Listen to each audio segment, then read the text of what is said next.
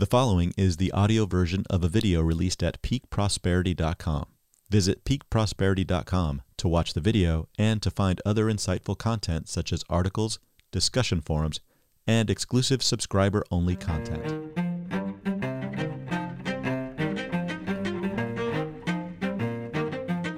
Hello, everyone. Dr. Chris Martenson here, and today we're going to be using a slightly different format and style than maybe you've seen before. Today it's just my voice and the slides. Uh, I am on the road at the moment and just unable to be in my normal studio environment, but I really wanted to get you this presentation out. Episode 43 uh, Lies. Lies. The injuries are real. I'll let you fill in the blanks what the injuries are about. Because, you know, there's certain things I can and I can't talk about. So let's start here. There was a really incredible article that came out from the Hatchard Report. That's the hatchardreport.com. You can see the link down there below. Of course, as always, I put all the links out in the comments and description below this. This is a report that came out on December 17th, and it's the relationship between COVID 19 vaccination and all cause mortality. Now, you know, I like all cause mortality. Why all cause? Well, listen. First, the sum total of all the efforts of our public health authorities, whether those happen to be at the level of an island nation like New Zealand, which is where this report comes from, or whether it's at the country level like the United States, or it's continent level like Australia, or however you want to look at it, uh, it the really what the public health authorities ought to be doing is solving for the best overall outcome. And what's the best overall outcome? Well, if you said, look, we saved 10 people didn't die from COVID, but we lost 400 more, saving those 100 to, I don't know, fentanyl overdoses, you failed, right? So it's it's not that hard of an argument, and it should be very simple and a simple thing to ask, which is how we doing at the all cause level. And this is a really exceptional piece of work here because New Zealand gives us an extraordinary test case. I'll let Mr. Hatchard put it out in his own words. He writes here, and let me get my drawing tool out so we can go over this together.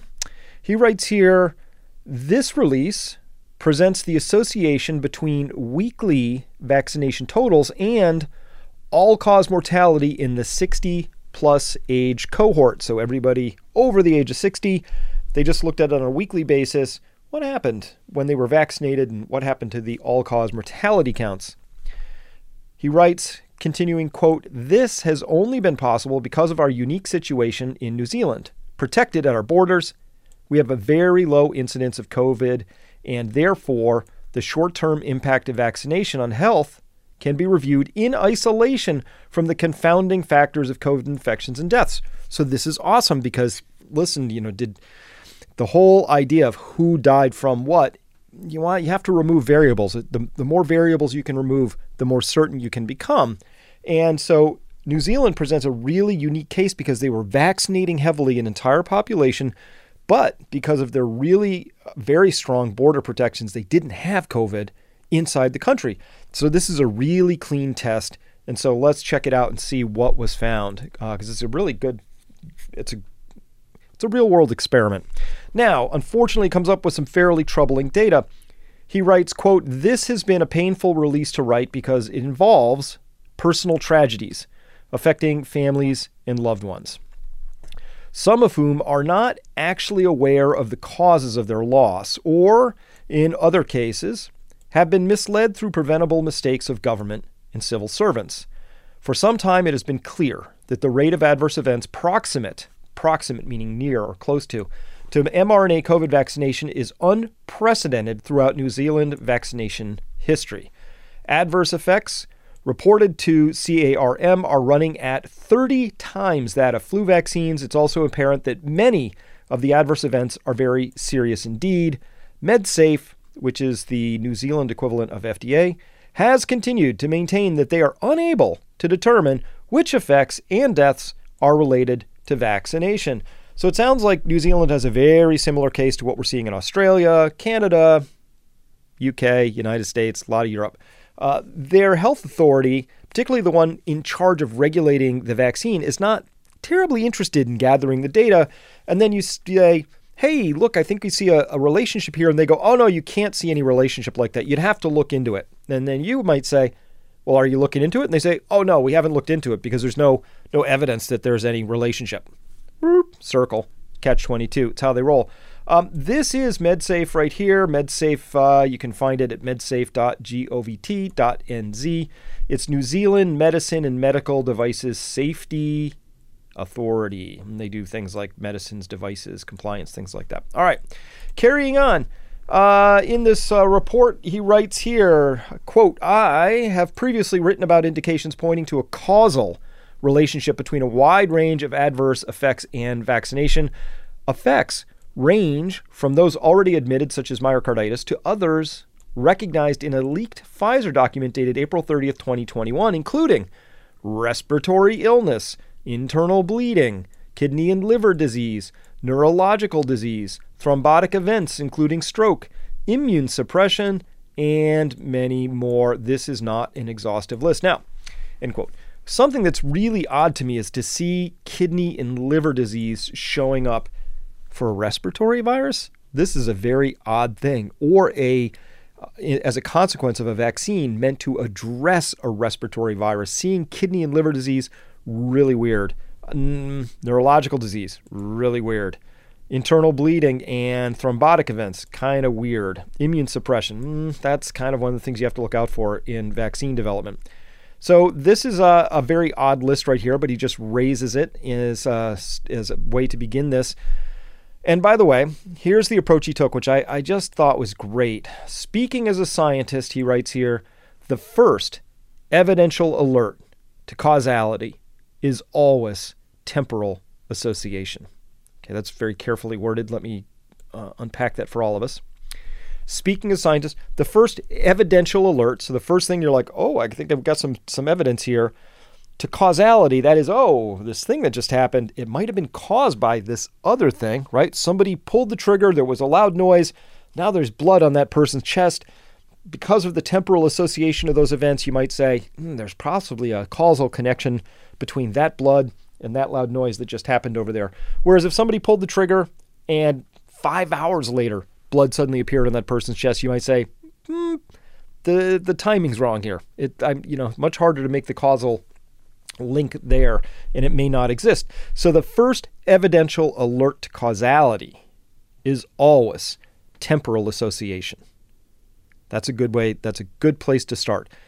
He writes, continuing quote of necessity, association should prompt further investigation. So if you have that temporal association, that's where you want to begin. That that's the first place you go. Oh, there might be something to this, right? Oh, I just filled my car up with what I thought was gasoline, and a half mile later, the car engine is sputtering and has now stopped.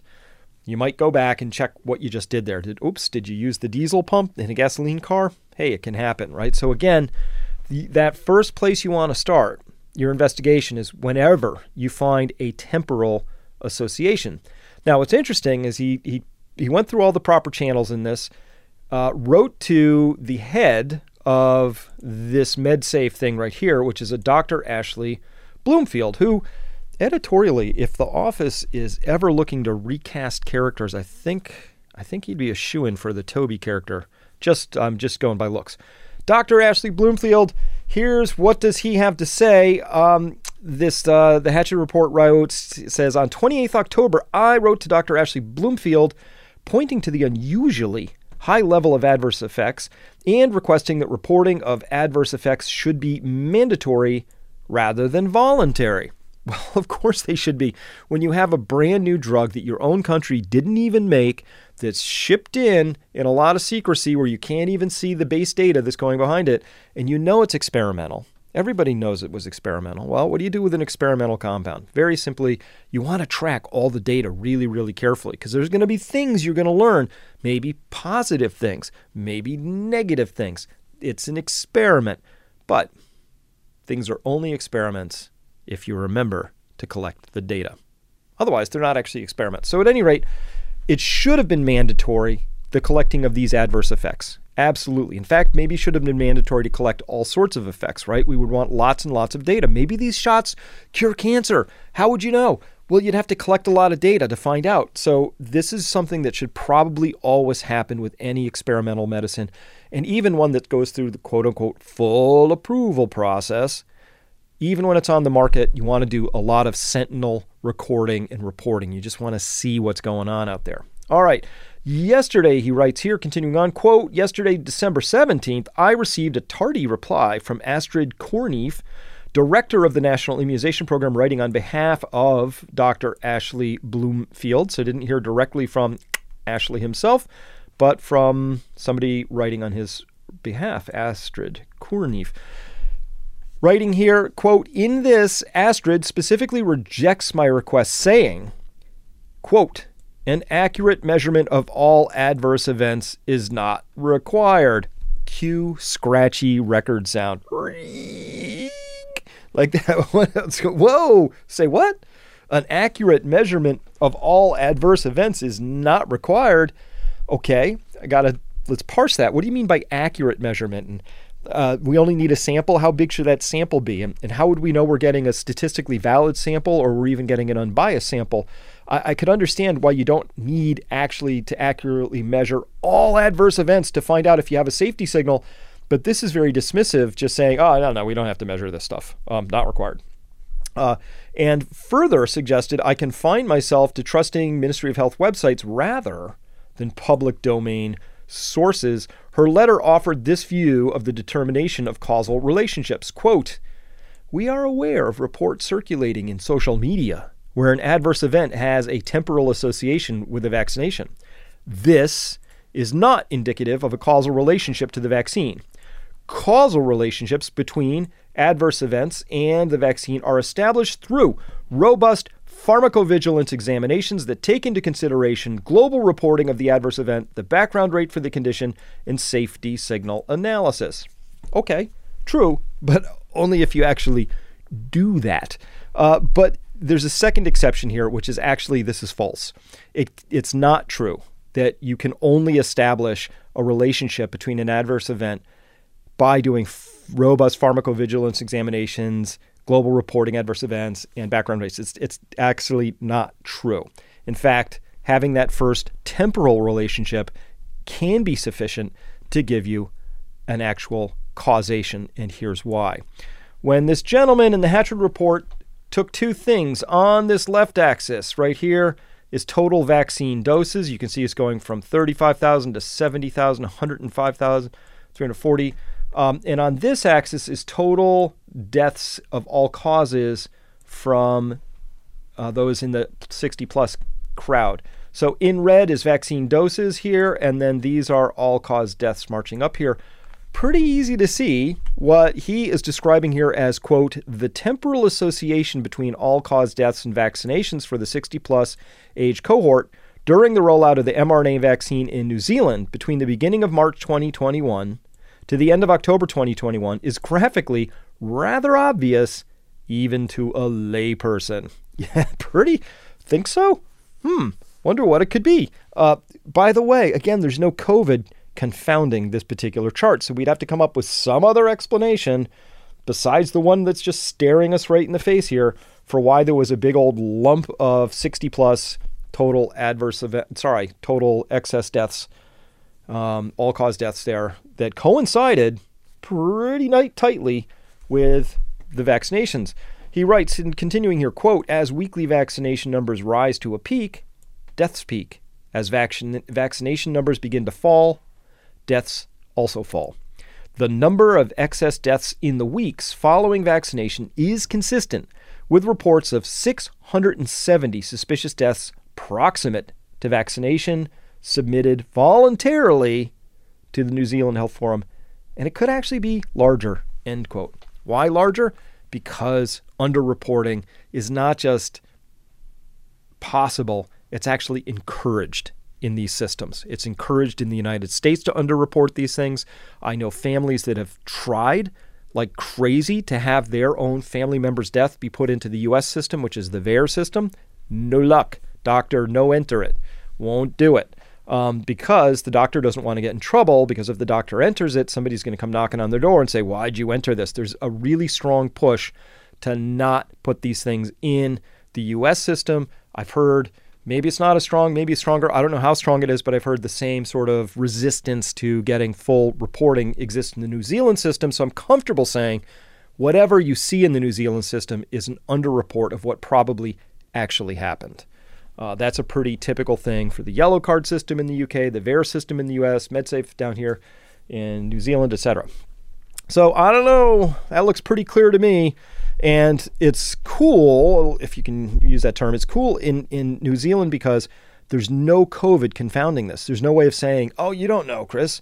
That rise in deaths could be due to COVID. I can say, actually, I do know. It's not due to that. Um, it's due to something else, and it correlates really, really strongly in a temporal fashion with the administration of vaccines.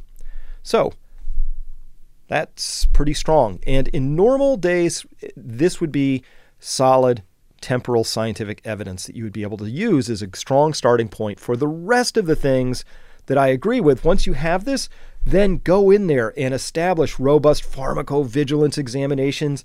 Look at global reporting. Look at the background rates for the conditions. Start digging in there. Maybe do some autopsies. Um, take blood work. You know, get some data none of that's really happening. Because again, for whatever reason, the health authorities are not interested in finding out the truth. And speaking of truth, I got to talk to you about uh, trickle truthing. We're undergoing quite a bit of it right now in relationships. Um, trickle truth is a term refers to this quote facts that are gradually and reluctantly admitted by one's significant other under questioning, especially about having been unfaithful. Uh, they might say, "Oh yeah, no, I, I just saw them for coffee," and then later they'll say, "Oh, coffee plus we held hands," and then much later, after suspicions rise, "Oh yeah, there was a, a peck on the cheek." Um, oh yeah, no, it was actually on the lips, um, and on and on. So over time, the trickle truth is designed to sort of blunt the impact of the truth, which is maybe they just went home and slept with that person, right? All right, so here's our trickle truth moment of the day. Uh, this is from Reuters, and you know Reuters. Reuters is um, is uh, heavily conflicted because their CEO serves on the board of Pfizer, and the Reuters fact checkers, as Dave Collum says, if you believe the Reuters fact checkers, you are a special kind of stupid. Quote. That's from Dave Collum. Why? Because Reuters fact checkers are opinion checkers, loose fact checkers. We don't know who they are. They get it wrong all the time.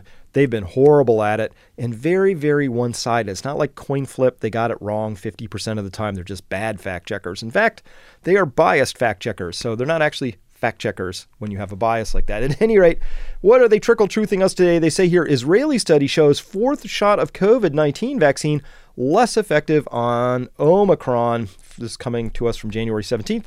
Hmm, not that surprising to anybody watching this, I'm sure. So let's look at the article.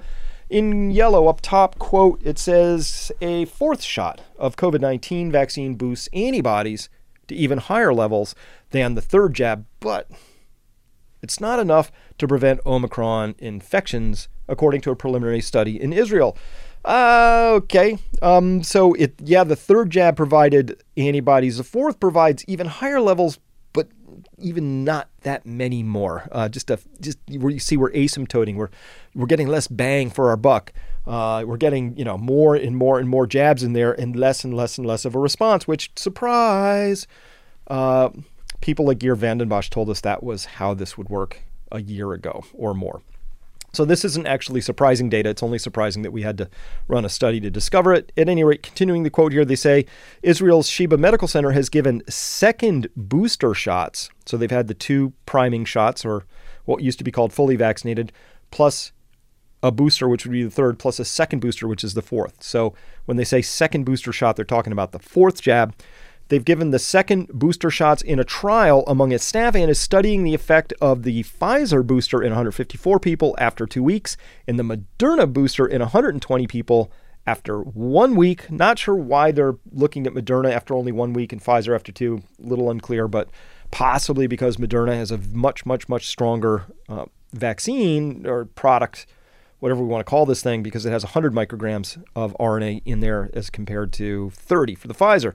All right, in green, continuing, quote, these were compared to a control group, air quotes, control group, that did not receive the fourth shot. So that means they did, re- your control group was people who received the third shot. Okay, all right, so they're comparing third groups to fourth shot groups. That's their control group. You know what would have been a super awesome control group? Totally unvaccinated people and people who'd had two jabs. Um, then we would have had some real controls. At any rate, their control group was uh, people who'd been triple jabbed. All right, at any rate, uh, those in the Moderna group had previously received three shots of Pfizer's vaccine, so it looks like Israel is now experimenting with Moderna. So they threw that into the mix because Israel was almost exclusively, or even was completely exclusively, a Pfizer jab country. So now they're trying out Moderna and they're taking Moderna and they're slapping it on top of the Pfizer vaccine. By the way, I am not aware of a single controlled study where they experiment the mixing and matching of these particular vaccines, but it's being tried all over the place. Desperate much? It's not good science, not good medicine, but uh, the experiment is being run. Let's hope they remember at least to collect the data, because then it'll be an actual experiment. All right. Uh, the vaccines, they say here in white, uh, led to an increase in the number of antibodies, even a little bit higher than what we had after the third dose, said Regev-Yochay. Quote in yellow, yet this is probably not enough for the Omicron, she told reporters. We know by now that the level of antibodies needed to protect and not get infected from Omicron is probably too high for the vaccine, even if it's a good vaccine. All right, end quote. even if it's a good vaccine. Hey, uh, little tip here, Regev. Um, good vaccines work. So, uh, just just to find just I don't want to put too fine a point on that, but that's actually how it how it is. Uh, a good vaccine would actually work. What we can say is these vaccines don't work against Omicron, but thank you for trying. They're trying. They're trying. They're trying more. Uh, what are they doing? They're going to give a third jab, a fourth jab.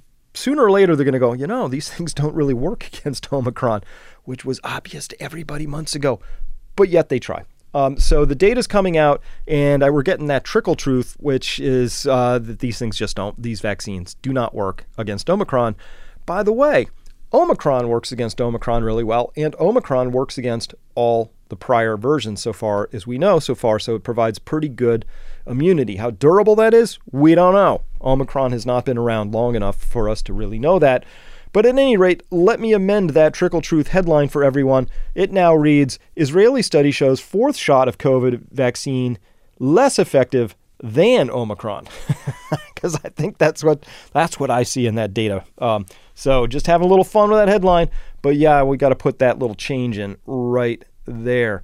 Um, what else can I tell you? Oh, well, Time Time magazine uh, came out with expert opinions. I had to put expert in quotes. You'll see why in a second. Uh, the headline is No, you should not try to get Omicron. That's the headline.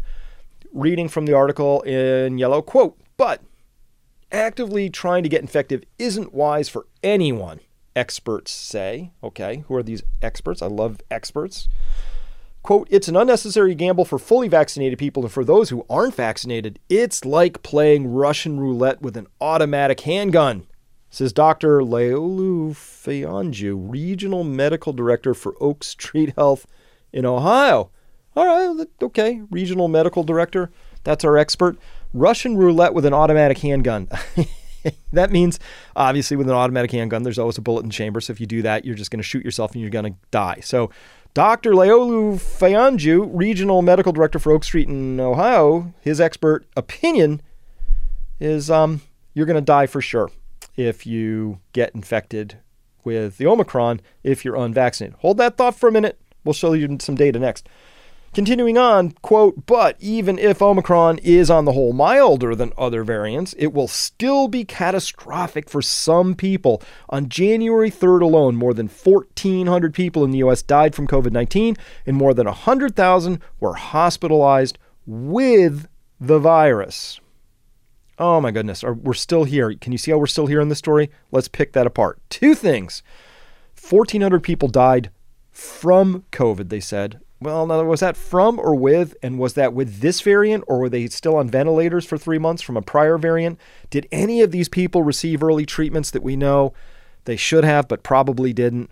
Did they go to the hospital and get slammed on remdesivir and a ventilator right away because that's state of the art care, you know, at maybe a regional health center in Ohio?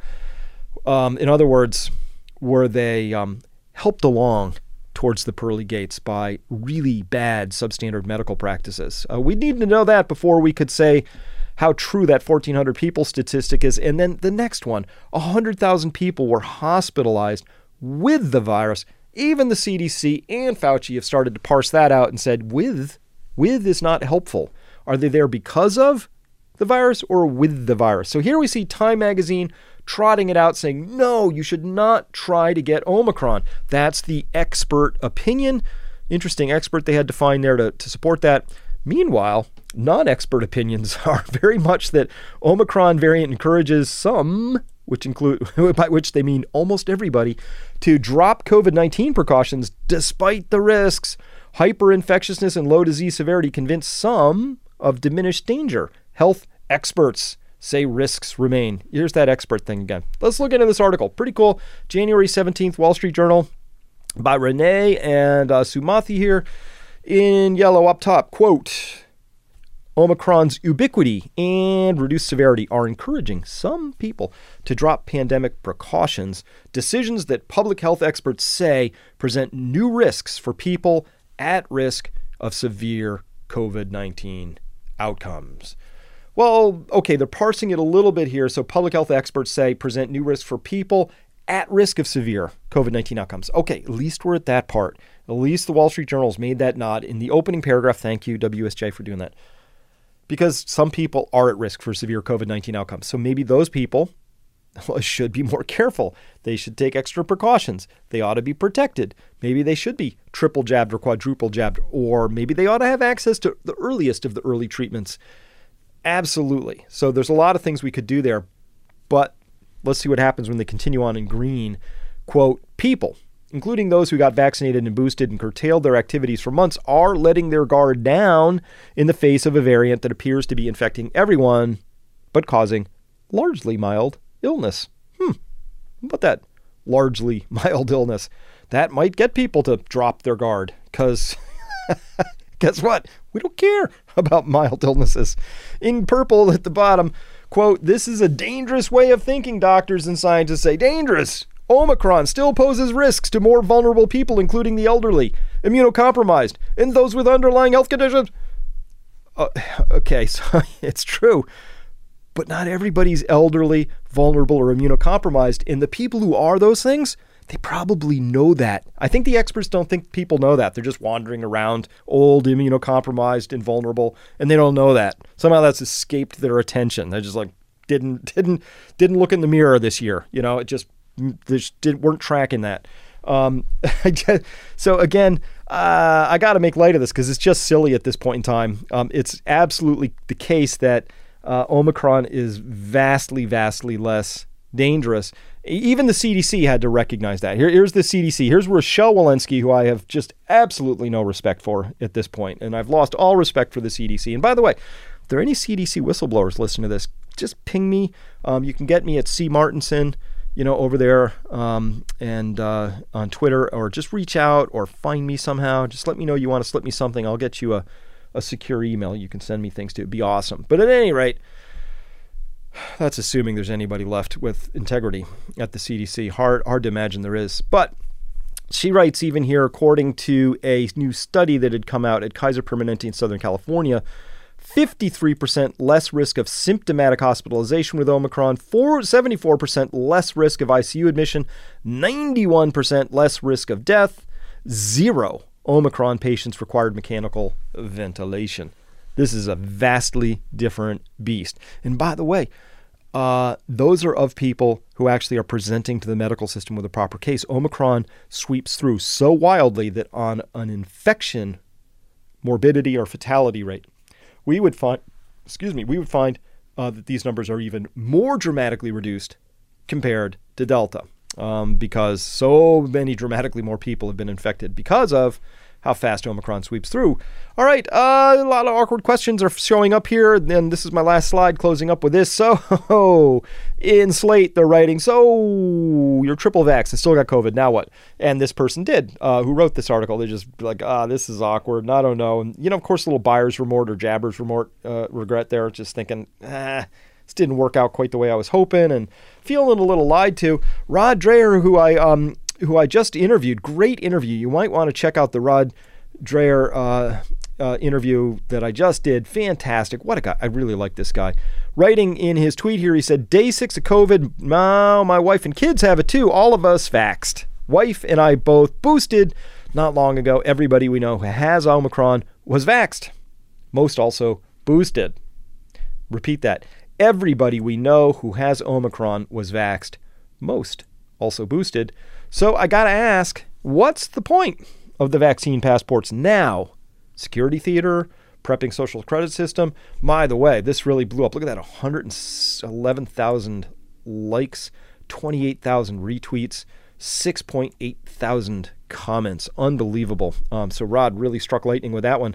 But you got to ask. I mean, this is it. This is the awkward questions. You got to ask that. Like, what is the point now of the vaccine mandates? Obviously, it's the case that the narrative around the vaccines is totally shredded. They can't even give it up though. They're like, "Well, I don't know. Maybe we should um, let's see uh, this one." Yeah, I don't know. Let, let's just give people. It, I know the f- first two jabs didn't work. The third didn't work. Let's try four. it's like, dude, they're not working. Omicron shredded your jab uh, hypothesis. So they don't work um, against Omicron. And by the way, Omicron ain't all that deadly. And so you got to ask the awkward questions, which is like, well, now that we know that narrative is, is totally busted now, what's the point? Is it security theater? Is it prepping us for some social credit system? Is it what's the agenda? So here's the deal. The narrative is broken. The agenda is rolling along. Austria going to force vaccinate everybody. Australia totally insane. You know, they have at the Australian Open, they kicked out um, Novak uh, Djokovic and can't come in here. And they had a ball boy just keel over on the court the other day in 70 degree temperatures. I don't think it was heat stroke, right? So the narrative is broken, but the agenda rolls on. And so it's time for us to rise up and to absolutely break this narrative. Thanks so much for listening to this. Remember, we have this incredible. Um, let me see if I can find this here. Yeah. Uh, we have this incredible event coming up. This is our annual seminar. It's going to be really important this year. We are talking specifically about the agenda, what the agenda is. Bret Weinstein is going to tell us all about it, how you can evade the agenda. Ben Swann's got an inc- incredible thing. Royce White, incredible uh, framing for this. We're also got George Gammon. We're going to be talking about the economic side of this. I don't know if you've been seeing, but the markets are looking like they're ready to creak and, and fall over. Oil is shooting up, stocks are falling, uh, interest rates are spiking. What does all of that mean? Anyway, the point of this whole annual seminar is to get you ready to thrive in the next year. So this is really getting you ready. This is the year in preview. We had Dave Collum's year in review. Now we're doing our year in preview. So you have the data and information and context you need to make a plan. Also, you get to meet people. So this is an extraordinary virtual event where we've opened up a bunch of rooms where you get to meet each other. Come to peak2022.events and you can find out more about that and get a ticket and love to see you there. So we've got a bunch of people showing up. It's so far fantastically attended. So we're happy as can be with this uh, seminar event. It's going to be great. Hope to see you there. Hey, thanks so much for listening today. Uh, you get my smiling mug again back next time. All right, everybody. Thanks for listening. See you next time.